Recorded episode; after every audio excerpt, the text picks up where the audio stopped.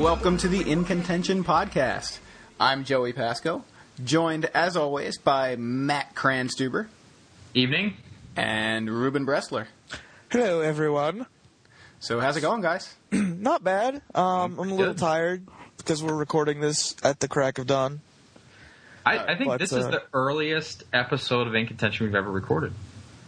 Yeah. Which is weird because you just said good evening to everyone. Well, I guess I assume that people are listening to this at night. From China? Oh, good morning, good afternoon, good evening, and good night wherever you are in the world. yeah. Nicely nice. done. All right, that's the new intro. Classy. That was like the Truman Show. It was it was actually just Rich Hagon. Oh, well. I Oh, didn't I didn't do the, the accent, but you know I, I stole the the words. So uh, Fine. So yeah. So uh, of course, in contention is the official podcast of the StarCityGames.com Open Series, and this weekend the Open Series rolls into Washington D.C. with ten thousand dollar prize pools in both the Standard and Legacy Opens. If you can't be there, be sure to tune into SCGLive.com and catch Michael J. Flores and me bringing you guys all the action. Yeah, Joey Pasco. I'm excited. You'll be there too, right, Ruben? I will be the coverage coordinator for Washington, D.C., so yes, you will see me in the sideboard. Awesome. So uh, the Twitter hashtag for this weekend is SCGDC. So you can use that to join in the discussion. And uh, if you can't make it out, be sure to check out an invitational qualifier tournament near you. You can go to the StarCityGames.com Open Series page for a complete listing, and that's StarCityGames.com slash Open Series. So uh, Yep, and we're getting close. We're getting close to the classics. We have three classics that lead in to Atlanta. In the three weekends before Atlanta, there will be classics in Richmond, Knoxville, and Birmingham. So be sure to check that out as well. awesome. So, uh, so Cranny, want to run down the uh, the old hashtags? Yeah, so I uh, I've been on vacation and um, I'm I'm by the beach. I'm actually I can look out the window. I'm between uh, the sound and the beach on one end of the island. There's about a mile in between, so you know if I go to one side of the house, I can see one or the other. So I, I'm I'm a little slow, so you have to bear with me. But uh, we got some good topics to discuss today. We got Star City, Buffalo, or NY that happened this past weekend. Yep. We're going to talk about the recent inductees into the Magic Hall of Fame. And then we have Battle Battle of Wits challenge. Sub hashtag Never bet against the ceiling when death is on the line. Then we're going to talk a little bit about the Magic Online Community Cup hashtag MTGOCC uh, if you're on Twitter. And then we have root root root for the defenses, which is uh, Wonder what that could be about. hmm, Hmm. hmm. You'll have to So- stay tuned to find out. can we play the Batman like like you know We'll just we'll just have that. We'll just, the Hall of Justice. yeah. So I guess uh, we may as well dig in and talk about Star City NY. Ru- Ruby, you were you were there all weekend. So I was what running was the a- the land? How was it? Well, I first of all, this apparently was the biggest Magic tournament in Buffalo history. They had never had a Grand Prix. They never had really a PTQ because, from what I understand, there's a big store in uh, um, uh, Rochester that's like an hour away. So those are always the PTQs that are in northern New York. But this is like basically the biggest thing to happen to Magic in Buffalo. There were uh, 400 some in the standard and a much larger showing for Legacy than they were expecting. For some How many reason, were in the legacy portion?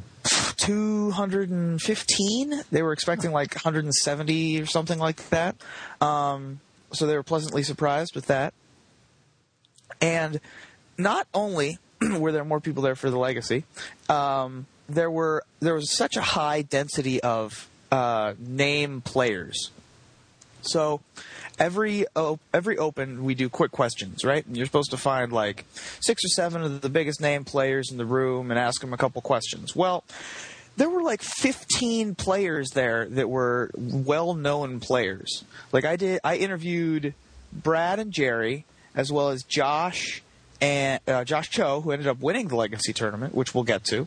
Um, I also interviewed Gerard Fabiano, Reed Duke, Ely Cassis, uh, and I didn't even get to Matt Costa, who was in the room, Dave Shields, Carl Dillahay, who won the standard portion. These are all like well well known players, and so uh, and uh, Dan Jordan was also there. So there were some really good players in the room. The, the density of good players made it uh, very easy for me to pick feature matches, for example. Um, and uh, the the quality of players in the room was was was high all day. So I was very happy about that. But the uh, the big news out of the standard tournament, at least, was the finalist, uh, the finals appearance by Columbus native Kurt Crane with green white elf ball.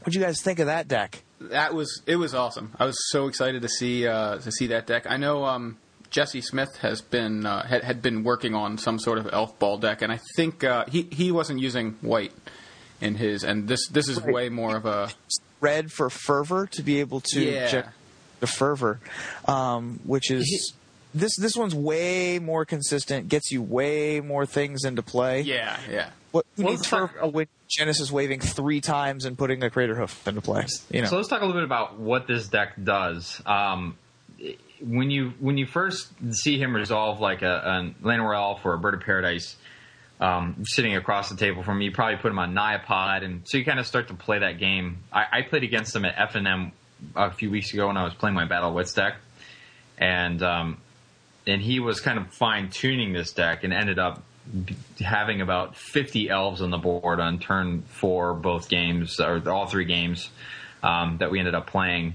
And uh, so, so the main deck has just a, a ton of mana guys, and and then Elvish Archdruid as the main sources of uh, mana generation.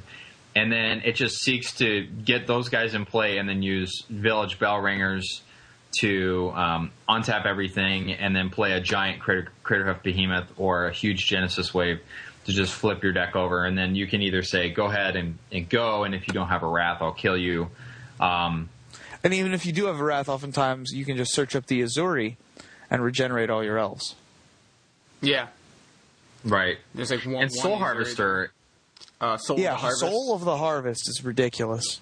Yeah, I he- that card is the well, basically that card's the card in the deck that isn't the most um, played card. Like people have seen Elvish Archdruid before. People have seen Genesis Wave before in Standard. Soul of the Harvest the thing is the thing in the deck that makes the deck tick, and uh, I fully expect that card to rise in value. And I, I, I definitely expect to see this deck in DC. It's already started popping up on Moto. So much so that uh, I saw a picture of a mirror match in which both players had about 90 creatures in play, and people are starting to play more copies of Safe Passage in their sideboard because of the popularity of this deck. People had already started playing some because of uh, Bonfire of the Damned. But certainly because of this deck, people are playing more Safe Passage. It's definitely gaining popularity. Uh, I anticipate. I anticipate. It, ugh, excuse me. I anticipate. Yeah, that's an English word. Uh, this deck definitely seeing lots of play in Washington D.C. If people can find Village Bell Ringers and Souls of the Harvest and the other weird parts of the deck, Well, Village Bell Ringers are common, so I think they'll be okay with that right? one. But they've probably been proxied on and thrown away and things like that. Good point, They, yeah. they might I have like the one. they- sideboard of this deck. I, I think that it's really, really strong. Um, being able to sideboard in four Thalia and Thragtusk as a means to sort of, you know, instead of being this cute, quirky combo deck, you board in, you know, four four humongously great anti-control measure cards, and then Thragtusk, which is you know everybody's favorite green card. Yeah, Um, I I was talking with Kurt and uh, Eric Wagstaff, who also was playing the deck, and basically they, they were like that. They basically said that Thragtusk comes in in like almost every match because they some they most of the time become a green based control deck, which is really funny. yeah. Uh, the the the the aggro decks in the format, or not even the aggro decks, even the mid range decks in the format, um, don't have a better long game than this elf deck. Even Solar Flare doesn't have a, a better long game than this deck. All you do is just play out guys, play out guys, play out guys until you can Genesis Wave for eight and then kill your opponent. It's just a combo deck against most of these uh, most of the decks, unless you're facing down a flipped Delver. Um, you can take over the, the control role. Yeah, it's, So- it's awesome. Like you can. Okay, so you've got Ezuri, who is a tutorable overrun. You've Yeah. got Craterhoof Behemoth, who is a tutorable overrun. You know, like you've got two guys in the deck that you can just tutor for. Soul of the Harvest, which can put you in a situation where you just draw your deck. Um, I, I- it's just such an amazing kind of. It looks like so much fun, and who would have thought that that green would uh, would have the the color, you know, in Legacy and now in Standard, and of course in Extended a few years ago, which led to the Legacy deck. That, that would be the color that can draw like your entire deck off of a bunch of creatures. That's Right. kind of funny. And Soul of the Harvest is Glimpse of Nature, so it's not too surprising once you think about it. Yeah. Yeah, Um, it packed with Restoration Angel as well. Like, Yeah. I feel like this deck almost doesn't need the Genesis Wave. Like, Well, yeah. The Genesis And- Wave though uh, makes it a combo deck. yeah, you know, it's it's you know, at, with only eight um, main deck, you know, non-creature permanence or non non-permanent permanence. um, it, it almost feels like Primal Surge could be in here instead of those, and then just play more guys. Um, you know, and that that there there have been decks. There's a mono green deck that was you know that, that was its whole plan A. But I guess Green Sun Zenith is probably the best card in this deck. Yeah. Um, you know, the early version of this deck, I believe he ended up playing. He had more Village Bell Ringers. It was like more built to to power out huge Genesis waves. And I don't believe he had Restoration Angel. And uh, I think Angel Right, that is was a a really good addition. inno- innovation so there. good. I mean, obviously, Restoration Angel is just the best card in Standard. Yeah, like it's not- it's not- close not- to being the best card in Modern. like it's just way. It's flash. It's flying. It's got four toughness. It blinks. It julienne fries. It does everything you want.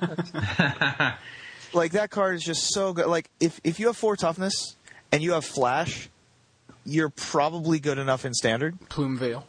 Yeah, and if you have four toughness, flash, and flying, you're definitely good enough in standard. It's Plume Veil, Restoration Angel, and Mistbind Mistbind Clique. Is I think that's it, maybe. Well, there we have a deck. I think we just.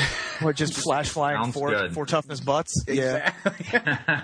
So I don't I don't know if this is a good thing or or really sad that this an exciting deck like this is going to rotate in the fall because I don't know if I could handle it you know sticking around but it does certainly right now seem really exciting because it's going to lose wave it's going to lose zenith it's going to Yeah. lose Ezuri. it's just losing too, way too much I would think to uh, It's yeah, it's It's probably also losing one of Llanowar those. Elves. oh oh yeah Yeah, yeah. I don't think this deck And theoretically Bird of Paradise, although I doubt that, yeah I mean, considering I- the last Ravnica. Yeah, I, I don't think we'll see Bird. I think we may see another uh, Bird variant instead, because I think that that's exciting and people like opening up packs Sure. to see those kinds of cards. Uh, and it also aligns with what they've been doing with base sets, where every few years each base set, or I shouldn't say base set, each block um, big set gets its own bird variant. You know, so Utopia, Spree- uh, Utopia Tree and Noble Hierarch. Um, and, and I think that it makes sense that Ravnica would maybe get its own flavor, its own type, maybe a keyworded ability guy. Um, but uh, just a, a quick comment on on this deck. Uh, a lot of articles that have come out in the last couple weeks have talked about the power of Restoration Angel and Green, and really Green is getting a lot of play um, right now, and uh, it, it's it's kind of funny to me to see a card like Thragtusk in the sideboard when it's such a good um, when it's such a good card, even as a one of in this deck to tutor up with Green Sun Zenith, it almost feels like um, any deck running Zenith would be remiss if it didn't run a copy of Thragtusk in the main deck.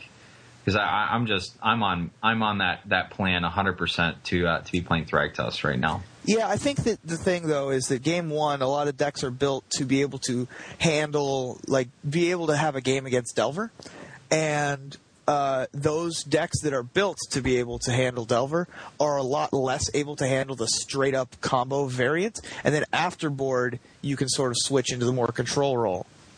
So that that's my opinion on why it's not running a main deck Thragtusk. I think this deck probably has a good matchup against anything not running Bonfire the Damned. Yes, I mean, even think like Wrath is probably even just Day of Judgment. I saw in the last round, Kurt Crane mulliganed to four on the draw, got Terminus, Miracle Terminus on turn three, got Terminus on turn six or seven, Day of Judgment a turn la- a couple turns later, and still won that game. Wow. So Yeah, shout out to Kurt because uh, you know he's he's like an up and coming guy. He's been grinding a lot. Um, he plays a lot in town. Crane, our Crane denial on Twitter.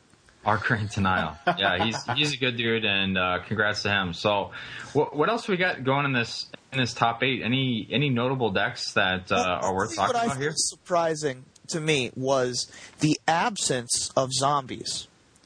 Yeah. There were no zombies. And you know, it, to me, that there was a there's a rock paper scissors metagame like a week ago, and it was just perfect. It was there were bonfire decks, there were um, uh, snapcaster decks, and and there's very little there's a little crossover between these three, but there's bonfire decks, there's snapcaster decks, and there's blood artist decks, and there was like almost 30 30 30 percent with a smattering of 10%, which is just where you want a Magic metagame to be. But in Buffalo, for some reason, there just weren't any zombie decks. Like there was, there were a couple I saw. Uh, I think one finished in the top 16, maybe. Nope. Um, no, well, it was No. playing top 16 in the last round. Okay. But there was just no, there were just no gravecrawlers anywhere, and it was just surprising. I don't know what happened.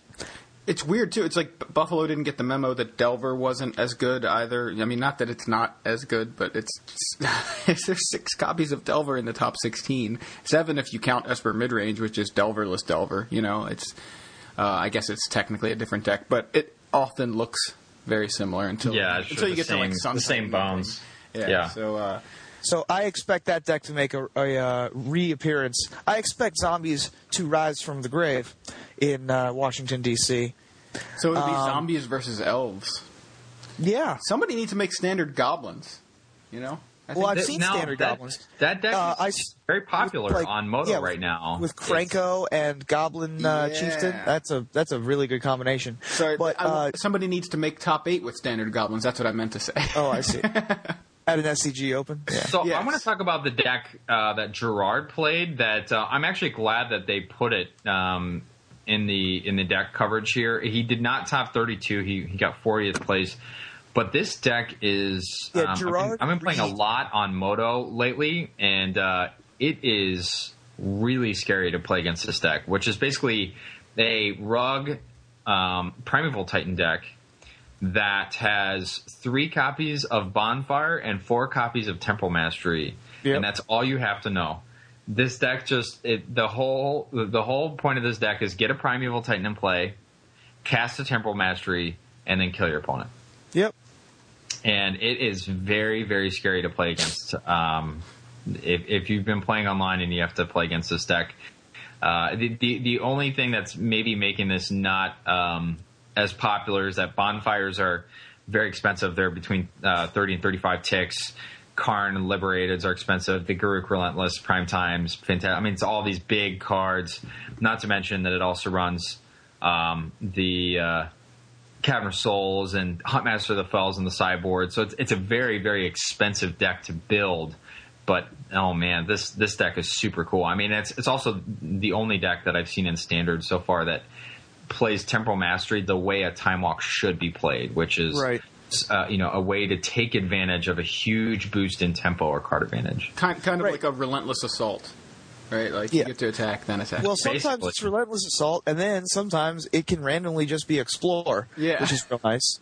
Because that deck can really use an explore because Uh-huh. you play an extra land, then you're, you know, turn four in your opponent with a primeval titan, and that's the whole point.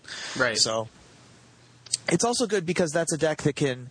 It can miracle bonfire or terminus, but it can also hardcast them because it has the prime time. So I was very impressed by that deck. Both Gerard and Reed were playing that deck Um, and it, it adds something new to the metagame. And by new, I mean something from like 10 months ago, which is Primeval Titan, but it adds blue. So Wolf Run Blue was what we were calling it, and it's it's very. Uh, I'm very happy with it. I mean, you can you can phantasmal image your own Primeval Titan. You don't have to do it to your opponents anymore.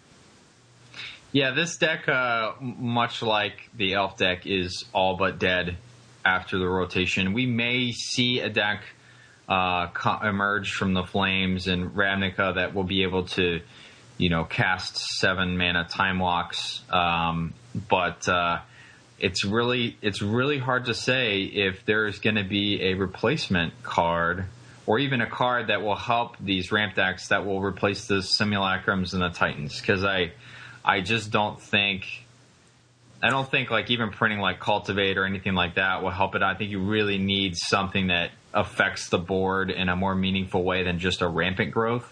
Otherwise, again, your time walks and your bonfires don't do anything if you're not backing it up with, you know, cards that actually win you the game. Well, as you know, there is a six six trampler for four colorless green green that we've already talked about. So, if there's going to be a, a ramp deck that's ramping up to anything, it's going to put Soul of the Harvest into play. Yeah, maybe that guy. Maybe that guy just gets better. Maybe he's maybe he's a good. Uh, maybe he's very well positioned for the new standard. Uh, I'm, I'm not sure. I, I I think a six six for six trample is below the curve by standard uh, power level. You know, from my perspective, just because again, it doesn't. Yeah, but it, doesn't has really glimpse of nature anything. stapled to it. It does, it does, but it doesn't. It doesn't do anything. In uh, and the in like like this deck, for instance, only has fourteen creatures, Right. And most of the creatures cost four to six mana. Right, and Uh, it's not going to go into a Wolf Run style deck. We're also losing Ink Moth Nexus.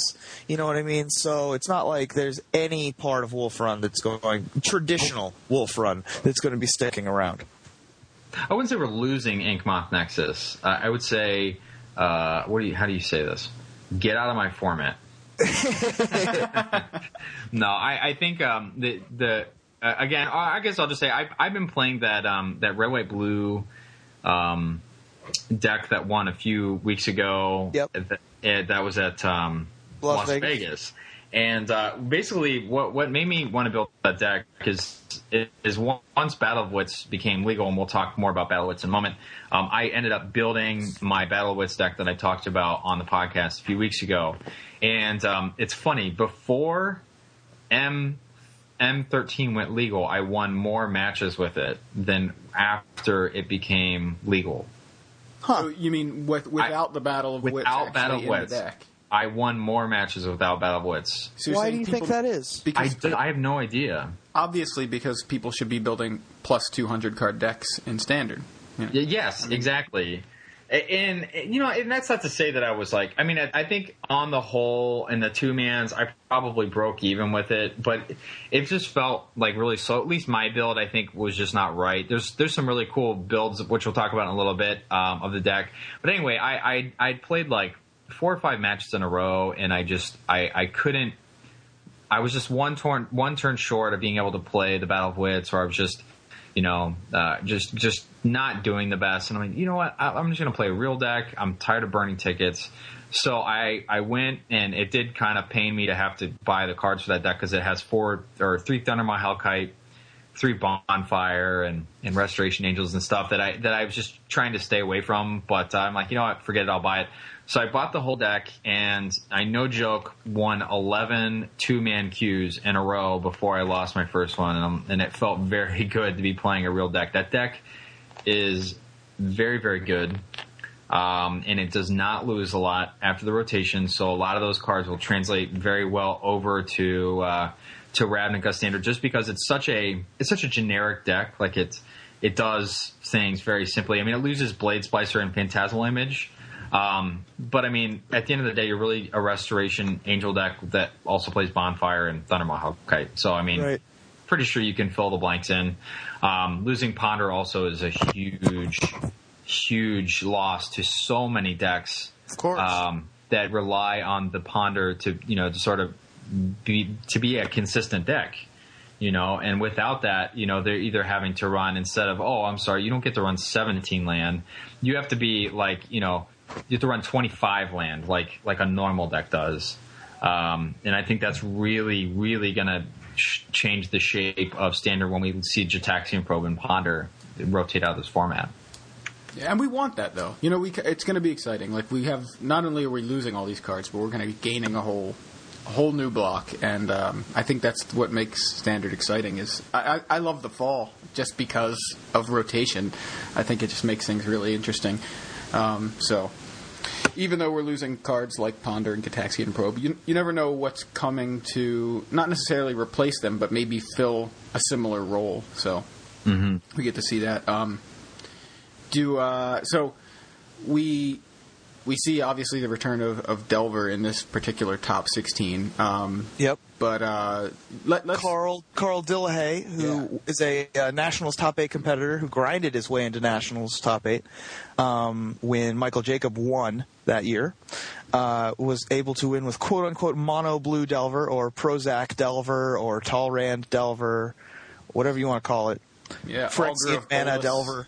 Augur of Huh? In yeah, there. Augur I mean, also in there. I'm uh, I'm excited about that card. I, So yeah, that's a very good deck. Um, the the adoption of Talrand over uh, other four drops like Restoration Angel is interesting, um, and I'm not sure it's correct because of how good Restoration Angel is, but clearly it can just make an army against all these creature decks well, it's funny that aren't using Bonfire. it's funny. I think it was. Uh, pretty sure. It, yeah, yeah, it is. I'm pretty sure it was Carl that uh, that was referring to the deck as five color Delver too. Yes. because it's got literally every color. It's You got every color, yep. Dismember, mutagenic growth, gut shot, and then And the white for White, Moorland yeah. font. Yeah, so it's uh, and Restoration Angel in the board. Uh, Mm-hmm. Yes. it's kind of funny. Uh, so it's it's it can be either mono blue Delver or five color Delver, but it's the same same deck. I like Yeah. it. So uh, before we move on to uh, talking about Legacy in Buffalo, do you guys want to uh, want to talk about Standard coming up this weekend? I know you, you were just talking about Battle of Wits. Well, there is the. Uh, I expect several people to be playing Battle of Wits this weekend. Uh, Kenny Mayer and Ken Adams are both going to be in attendance, and uh, they've convinced several other people to uh, take part in a, a, Battle of Wits weekend. Um, so, if you want to learn more about that, you can ta- contact them. Um, and also, Jesse Smith just wrote an article about blue black zombies, as he is wont to do uh, kamikaze, as he calls it, because of the addition of two cards from M13. Disciple of Bolas is his favorite new addition as a four drop, being able to probably gain three life and draw three cards off of a uh, Soul Cage Fiend or Geralf's Messenger. Uh, or two life and two cards off of a Gravecrawler isn't bad in and of itself. And more importantly, another two drop in Bloodthrone Vampire, which I think is much more important to the deck. It, uh, it definitely has uh, feelings of carrion feeder from Legacy from Sam Black's Walking Dead deck. Um, and so, with another two drop that is able to apply tons of pressure, I think that uh, that zombies will definitely be a player this weekend. And not just that, um, you know, Michael Jacob had been running Dross Harvester in his zombies deck forever just to be able to birthing pod your Gravecrawler away while you have Blood Artists on the table, and then machine gun your opponent to death. Um, like if you have two Blood Artists and a Gravecrawler, and you pod your Gravecrawler away, um, for every black mana that you spend, you can deal or you can drain life your opponent for two That's nice. and it's actually really really good with a bloodthrone vampire because you actually get to give your bloodthrone vampire you know a power boost so Interesting. yeah I like very, that. very cool um, so the the battle of wits challenge is, is very interesting there's been a lot of cool decks that have come up because of it um, we've seen uh, Eric Klug built a rug version that had like you know all different rug cards that you could possibly imagine. Uh, basically, you know, pr- primeval titans and time walks and bonfires and those sorts of things. Um, we've seen uh, bug pods. So like birthing pod based Battle of Wits decks, which is actually a pretty pretty neat innovation. Um, and uh, and then we've seen Esper and Blue Black and and just all these different builds. And um, you know, it, it'll be very interesting to see. I think we, I, I wouldn't be surprised if we saw at least a dozen Battle Wits decks this coming weekend. Wow. Yeah, Yeah, so we've this isn't the first time I've heard uh, I've heard rumblings of this kind of thing. Uh, obviously, previously it was uh, it was a legacy legacy battle of wits challenge. And then you know people all talk about it ahead of time, and then no one shows up with it, or like two people, usually the, the Kennys, uh, show up with it. So uh, Right. or the the Kens, I guess. Uh, so yeah, it, it's kind of interesting. I, I hope that that these people actually all show up with Battle of Wits decks, like they're saying. So uh, that- that'll that'll be great. Interesting. Yeah, It'd be fun for me to give a deck tech to a battle of wits. yeah. You'll need like two. Oh my tables. gosh! It'd Yeah, be so awesome.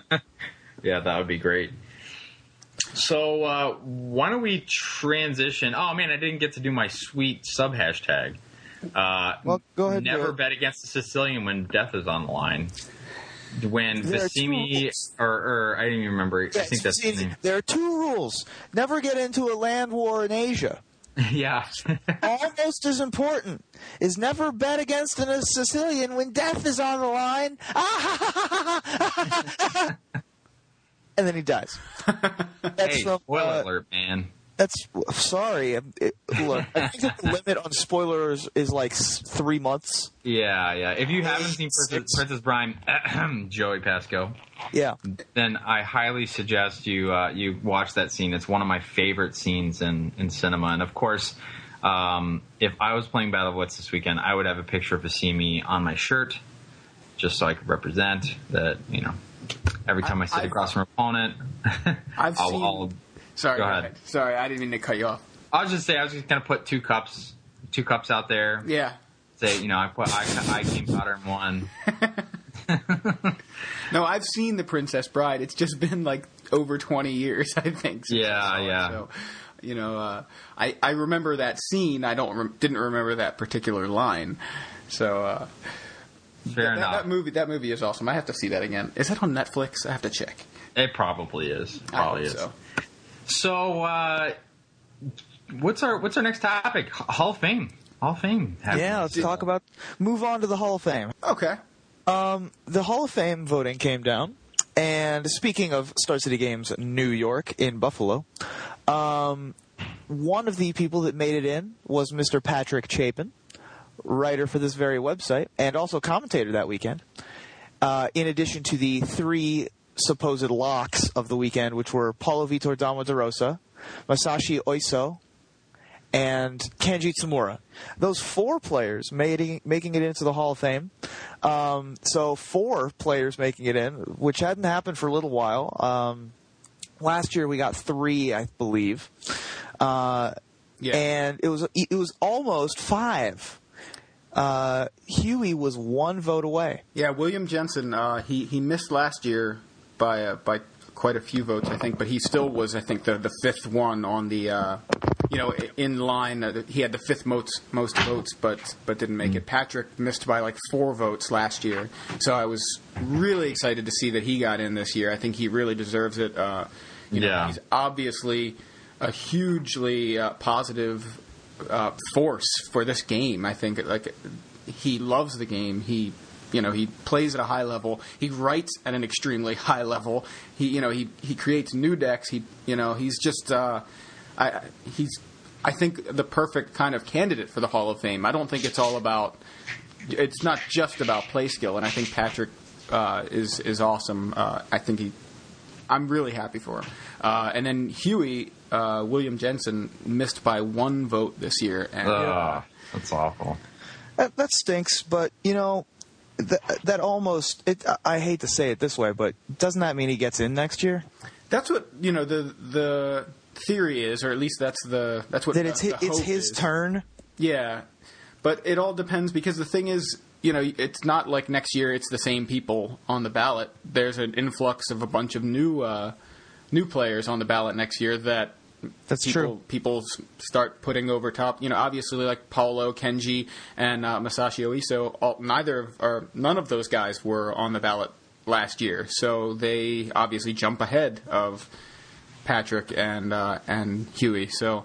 Um, I think just the fact that Magic has a Hall of Fame is kind of amazing, and I think it's really exciting every summer when we get to see uh, we get to see who gets in, and I think it's it's great for the game. There's a number of players that I think uh, really could could be in there, but uh, it's usually usually ends up being about three.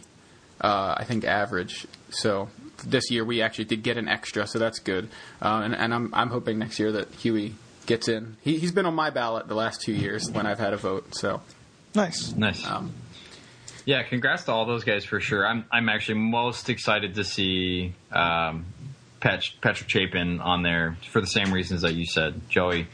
Just having somebody who has done so much, um, and not necessarily, you know, doesn't have like you know eight pro tour wins or anything like that. Um, it's very it's very cool to see that, and, and also uh, that it's also reflected in his peers. You know that that not not just uh, a reflection of like the kind of person he is, but that but that he sort of instills that on on the people around him too. So that's that's pretty cool. And, and obviously, you know, if you look at the stats for PV, it's just like no nobody nobody thought that he wasn't making it in this year. I mean, he, he his his stats are astounding. Um, and actually, there's a if, if we can dig it up, I'll try to put it in the show notes. It basically shows um, all of the eligible people for the Hall of Fame and, and how many Pro Tour wins, Pro Tour top eights, um, and and you know Pro Tour appearances, those kinds of things. Uh, it's very very interesting to grind through the stats and look at who's got what because it's it's it's pretty cool. Um, it's it's not necessarily you know obviously shouldn't um, comprise your your entire uh, opinion on whether people should get in the Hall of Fame, but it's a pretty good litmus test to, to see if they're if they've got the guts to do it. So right. um, I don't know if you guys can help me track that down here. Yeah, I was But, looking um, for it myself, but uh, couldn't couldn't quite get to it quick enough. I'm still uh, still trying to find it. So I figure we transition um, to a similar uh, sort of thing, which is something that just people being nominated in the community for something great, um, maybe on a much well, definitely on a much smaller level. The MTGO Community Cup is coming back around here shortly, and nominations are open to nominate your favorite uh, MTGO personality, your your favorite grinder or somebody who um, has made a positive influence in the community. And um, we thought it would be kind of fun to talk about the people that we want to nominate to go to the the uh, community cup and why. So, um, does anybody uh, does anybody want to start? Have an opinion on that?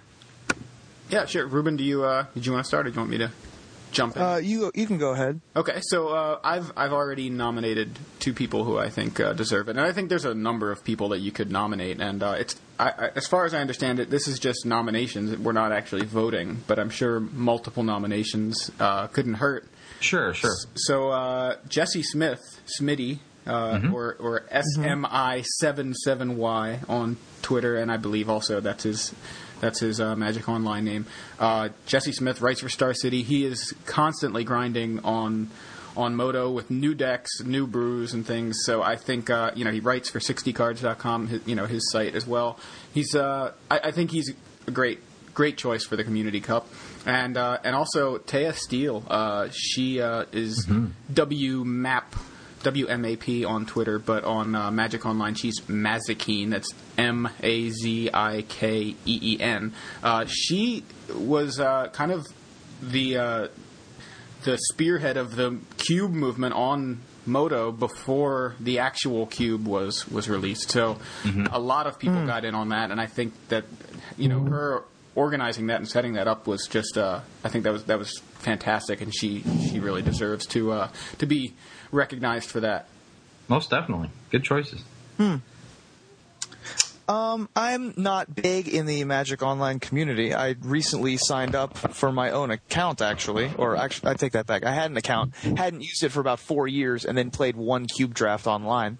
Um, so I have an account, but I'm I'm not very uh, in touch with the Magic Online community. But there are a couple people who I think are very uh, important to the online community for for the uh, things that they that they do. Mostly, I pay attention to people who stream and write articles and uh, and create and innovate, and are also very interesting.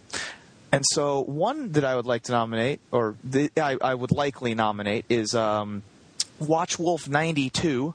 Jonathan Sukenik, Yeah. who writes articles and st- has a hilarious stream and uh, is always willing to test things out. on Magic Online. Um, and another one is Todd Anderson. Uh, Todd has been writing articles for Star City Games for a long time. Um, he's, I think he's got some of the best uh, content on the free side of the website consistently, uh, and he's he's uh, always testing Magic Online, and uh, I think that uh, he would be a great representative for the community. Nice, nice. Um, my uh, my picks are uh, one guy who's been basically crushing like PTQs and uh, been doing well online. Who writes for Gathering Magic is uh, Jarvis Yu, and um, he's uh, No, Jarvis, you. Sorry. uh, same way as GG on Moto. Um, he, he just he he shows up all over the place. Um, I'll either see him in a queue or see him do do well in an event, and uh, I think he, I think he's a, he's a good guy to nominate. But um, somebody who I think maybe is prob- probably more appropriate for um, for what the tournament or sorry for what the event uh, uh, stands for, it would be SETI P, uh, Cedric Phillips.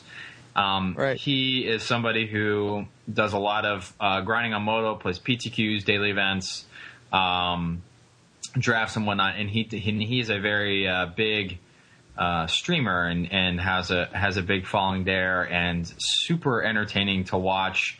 Gets very excited, gets very into um, the game when he plays it, and uh, he's he's a totally perfect fit for this for this tournament, and uh, I think uh, he he would do well to to go to this. So that's my pick. Yeah, and big Nice. congratulations to, to Cedric for uh, for winning the PTQ. That's right. Yeah. He uh, Oh, that, yeah, that, that's awesome. yeah, actually, I know Cranny, you uh, you hadn't been as much uh, on Twitter as much this weekend, but yeah, he uh, he played I think Bant Pod in a PTQ and won, crushed. it. Actually, funny enough, I think Jarvis also qualified this past weekend. Sweet. So both of my picks go on the Pro Tour. There you go, Pro Tour Seattle. They're, uh, I think it's right around the corner. It's like right. I think Cedric can just you know look out the window and be like, oh yeah, there's the there's where Yeah, right, across, right. across the street. So, uh, yeah, very very cool. And um, I guess we'll link the info in the show notes about how to how you guys can go ahead and nominate anybody who you think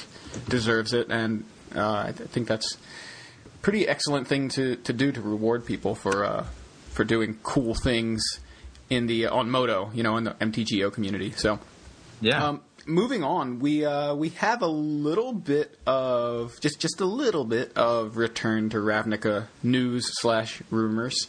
Right. Um, we do know the name of the Buy a Box promo. We don't know what it does. Uh, the Buy a Box promo is apparently called Supreme Verdict, or uh, Supreme verdict. or Supreme Verde, or uh, however you want to. Verde Supreme. Verde Supreme. It's a It does Bell. sound an awful lot like a menu item at Taco Bell. I'd like to, to get a couple of Supreme Verdes and uh, yeah. So Supreme Verdict. Not sure what it does. Sounds sounds very uh, very justice related. So I'm thinking it's you know Azorius or um, Right. Or you know something something along those lines. Seems seems like it could be a white card. Um, but you know that's that's just speculation. Um, another kind of uh, bit of information popped up yesterday, and this is completely unconfirmed. And there's uh, kind of a lot of controversy over whether or not it's real. Um, MTG Salvation Thread is closed and reopened and closed again. So there's there's some uh, I guess some controversy there. But we have a card that was supposedly it came out of a um, some sort of M13 box, like it was a accidentally included there. At least that's the cover story, because someone could very well have just gotten this through dishonest means and then just made up a fake story about how they got it in an M13 box. But uh, a card called Rootborn Defenses. So uh, any any of you guys have that right in front of you? I, Yeah, Lost yeah, it. it's it's very very odd, oddly worded. So uh, the the uh, it's a white card. It costs two and white, and it's an instant. And the text is populate. Period. Creatures you control are indestructible this turn. And then the subtext or the rules text to populate, put a token onto the battlefield that's a copy of a creature token you control. Damage and effects that say destroy, don't destroy. So then it gets the indestructible reminder text. So it basically copies a any token that you have. So if it's a Saproling token, soldier token, whatever, Um, otherwise, it does not do anything. I mean, the, the spell it will still make your creatures indestructible, but it will not put a token on the battlefield. So, kind of an interesting mechanic. Um, I imagine that this probably is. Uh, I mean, if let's let's pretend for a minute that this is real. Like, I'm not gonna. We could debate all day whether or not this is real by trying to break apart any of the elements of this card. It looks real enough. Um, this is basically an instant speed, give your stuff indestructibility with a bonus of, of putting a, an extra token on the battlefield. Obviously, it's it is a Selesnya card. We know that Selesnya puts tokens into play. It actually is a pretty neat ability. It does make sense. Um, you know, before we had Convoke as a means to sort of power in more saprolings um, and guys, uh, uh, sort of use those guys to fuel um, a bigger army. And I think that this is this is the same kind of idea that this uh, this card sort of has a secondary ability, but it, it makes your army bigger. It populates. I, I, I think that this is a really cool keyword. And if this is a fake, It's a really this- good fake. It's a really good fake, but I, I think this is completely believable. I mean, imagine if uh, okay, so as an example, um, there's the uh, Selesnyan creatures uh, that all put tokens into play. The one that comes to my head is uh, was it Selesnya, not Guildmage, but um, it's the Tapper that taps a guy. Um, that uh, you know, in, it, it, if you gave a creature the ability to tap populate, I think that would be pretty reasonable. It doesn't do anything on a blank board, but if you have a couple tokens in, in play, um, it seems all right. And especially if, if we're starting to see instead of just you know one one saprolings, maybe we see you know three three funguses or something or fungi. Um, populate Right. could be a really powerful ability. Yeah, I mean, uh, looking at this and trying to find a reason for it to be fake, like the the only thing, or the you know the thing that people keep harping on is the uh, you know the copyright line, which apparently is slightly different than what we're used to seeing. So, uh, but but you know who knows? Wizards could just have changed that. It used to say I think 90, 1993 to 2012. Uh huh. Um, but this just, you know, looking at this, the artwork is definitely Mark Zug. Um, I'm a big Mark Zug fan, and I'm that is his style. Uh, so I, I and I could not find that artwork anywhere. So I don't know if someone. I guess it's there's a possibility that it's someone that just has a style very similar to Mark Zug, and they found you know this person decided I'm going to make a fake card and use this and say it's Mark Zug and wh- whatever. But it's just uh, it's a very good fake. I don't we don't need to I guess get into it too much, but uh, if it's fake, I I think it's real Yeah. and uh, you know the images Sure. we have of it. We've got several images of of the card, um, front and back. You know, like someone holding it against a mirror, so you can see like the front and the back of the card. It's not just like someone faked it uh, by creating a front or something. But I guess we, we won't know for for a little bit longer. But I, I think it's real. So, th- thoughts on like populate as a keyworded mechanic? Is is that too linear? I mean, uh, can we do enough with this? Uh, let's obviously we have no context. We have no idea what the set looks like, but this card does literal nothing in the context of today's standard.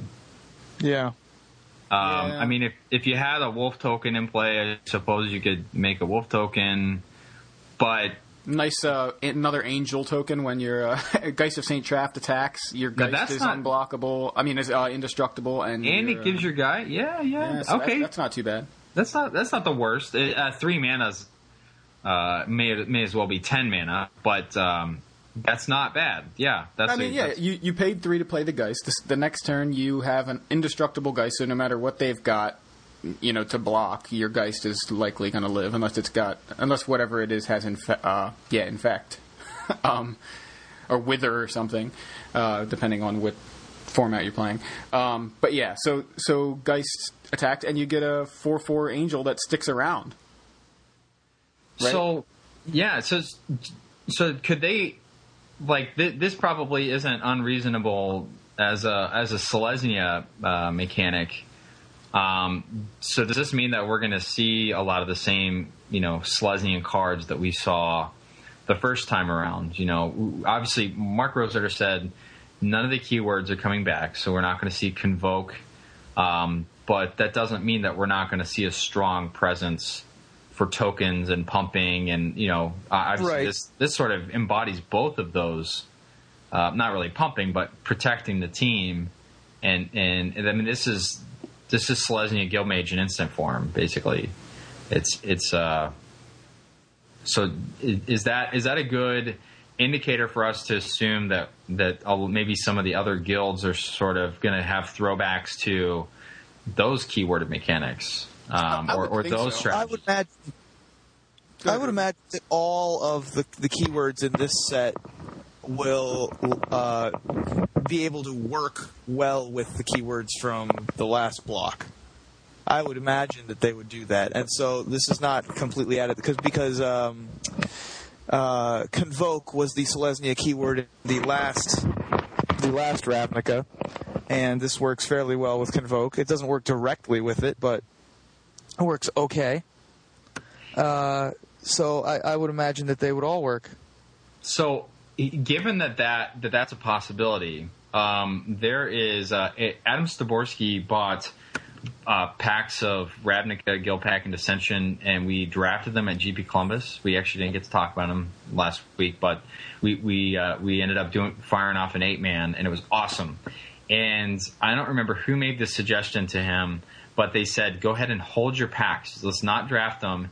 And then what they were going to do is do a giant Ravnica sealed, and they're going to open up Yeah. the current Ravnica block and the previous Ravnica block, and then build seal decks out of both of them. And that would actually be That's pretty interesting. amazing if if these sort of if the mechanics played well with each other, then like it might actually be a really interesting format. I mean, it's not it's definitely not like as bad as wacky pack drafting. But I mean, I've done drafts where we mixed multicolor blocks before, where you know we, we did invasion and you know shards and and um, and Ravnica and mixed those packs together, and it wasn't the worst. Well, obviously, you know some of the mechanics don't play well, but uh, man, that would be really cool if um, if it was to, if if that would work out. I mean, just this is someone who's like a big fan of of wild draft formats. Um, you know, being a huge fan of Cube, I feel like Ravnica's Ravnica embodies everything that you want uh, for fixing in Cube, like signets and bounce lands and and that kind of thing. And I think that that's really what sparked my interest in Cube is Ravnica drafting. I mean, I think I I think I drafted Ravnica probably more than I've drafted Cube. Um, I really drafted that set a lot, a lot, a lot. So I, I just hope it's even a quarter as good as um, the original set was to draft. Yeah, it's here's I mean kind of kind of unrelated, maybe more along the speculative side, but I'm looking at the if this card is real, I'm looking at the uh, the collector numbers, 19 out of 274. So, you know, this is this begins with R. So, can we assume that there's like you know roughly t- somewhere between 20 and 25 monocolored cards for each color? So we've got say we have like 125 cards that are monocolored, and then you have another 150 roughly cards that are either multicolor artifact or land. So I, just just something interesting that I hmm. was thinking about here. I, I guess about Wow. half the set is going to be multicolor. Nice. So I, I guess maybe it, there's a possibility that there's like 10 cards that have the word Selesnya to start off, though. So. Yeah, that's a good point. Yeah, could, be. uh, Um, but no, you're you're definitely right because that, that is far enough along that um, you know we obviously have the basic land, which is 25 uh, slots toward the end, right? tw- I think isn't it four per? Oh yeah, four four, So yeah. it's 20 slots. So that's that leaves 254 cards. Uh, Yes. that are non-basic lands. Not Yeah, I mean, we know it's we know that it's going to be a gold. We're we're gonna, we're going to see multi, multicolor, um, but the real question is, are we going to see hybrid? yeah, You know, Ravnica was the first time that that was introduced. Uh, it's a, it is a much beloved. Um, you know, pe- people love playing their hybrid cards. Maybe not the Shadowmoor hybrid cards, but uh, you know, the guild mages are still very popular. Um, I I would love to see a couple hybrid cards. Did you guys happen to see Aaron Forsythe did that talk on the Magic Cruise um, just, just this past uh, past year, a few months ago, really? And he was talking Yeah. about he went through like all the, the sets between the Ravnicas. I think was the the theme of the talk. But I think think that's where he mentioned and uh, about you know everybody loved hybrid mana in Ravnica block, but m- maybe just because something's awesome, you know, doesn't mean you, there should be so much of it, which is what they ended up doing for Shadowmoor. Yep. Uh, yep. So I, I think that that means they learned something from from that particular experiment, and uh, I, I would expect us to see some hybrid in the set, but nowhere near as much, hopefully, uh, as we saw in Shadowmoor. Maybe just along the lines of what they did for the original Ravnica block. So Right. Right. yeah, so um, I don't know. Uh, we we don't have any really any more information about Ravnica. Uh, Right. It's pretty early at this point. We uh, couple months away. Tomorrow's October, uh, or not October, August. Oh my gosh! Help me, please. I August wish 1st. tomorrow was October first, because I would love to have Ravnica available. Like I suddenly, know, just jump yeah. forward. Um, but we've got an exciting green summer to play out. Uh, the, the rest of green summer here, I guess, is uh, And maybe it doesn't matter to to you guys because you're not going, but we are just a couple weekends away from Gen Con, and I I probably won't be shutting up about it starting next week because it's I think two weekends from now, um, and that's. Uh, like I said at GP Columbus, GP Columbus was the best fun I've had at Magic since Gen Con, and I hope to see Gen Con trump GP, Columbus. I, I think everybody and their mother, and not Ruben and Sam and Joey, are going to be there. That is correct. I will not be there. what was that? I was laughing. I think it's close to the mic there, but um, yeah, that that's going to be insane. Uh, obviously, um, if you if you listen to the show and you're going to be up there and you like cubing and you just or you just want to chat, um, you know, make sure you, you come up and, and catch us at, at these events and stuff because I uh, I always love an opportunity to talk to uh, to people listen to the show or people that like the cube and stuff. So that would be super cool. But um, Yeah, absolutely. I, I, I love meeting people and talking to people about you know the podcast and whatever. So uh, know I, I'll be there this weekend at uh, I won't be at Gen Con as you mentioned, but I'll be at the, uh, Star City Open Series in DC this weekend, and you know so will Ruben. So definitely uh, Yep. come up and chat with us as long as we're not actually live. Working, right. Yeah. And uh, my current episode of Newsning is up. Um, and Newsning goes up every two weeks, so I guess I should stop reminding you people about that. But uh, yeah. And uh, feel free to come up and say hi. If you're doing well in the tournament, let me know. Um, if you want to, if you want to uh, have a feature match, or if you see an interesting deck around the room, or something like that, I'm always on the lookout, and uh, I would be happy to uh, to consider you for the camera. So Yeah, because people people don't seem to, uh, or some people don't seem to grasp the concept that we want to show you guys interesting decks. Yeah, The, it's it's like people groan because oh it's a Delver mirror. Well, that's because it's round nine of ten, and these guys are playing for top eight, and they happen to be playing Delver Right. because it's a good deck. But Yeah. you know, it, it's a lot of times uh, you know we want to show you guys the the awesome cool decks, but if they if somebody shows up with a ridiculous deck in round one and then loses in round two and then loses in round three, we're not going to feature them because they obviously the deck doesn't really work, uh, or at least doesn't seem to be working. But yeah, I th- if you see a cool deck, definitely mention it to Glenn or Ruben or you know somebody, Yep. uh, so we can possibly get it on camera. So nice. yeah, so uh, is that everything for this week, guys?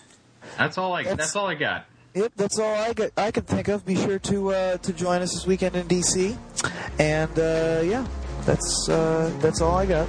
Awesome. Well then, until next week, we are in contention.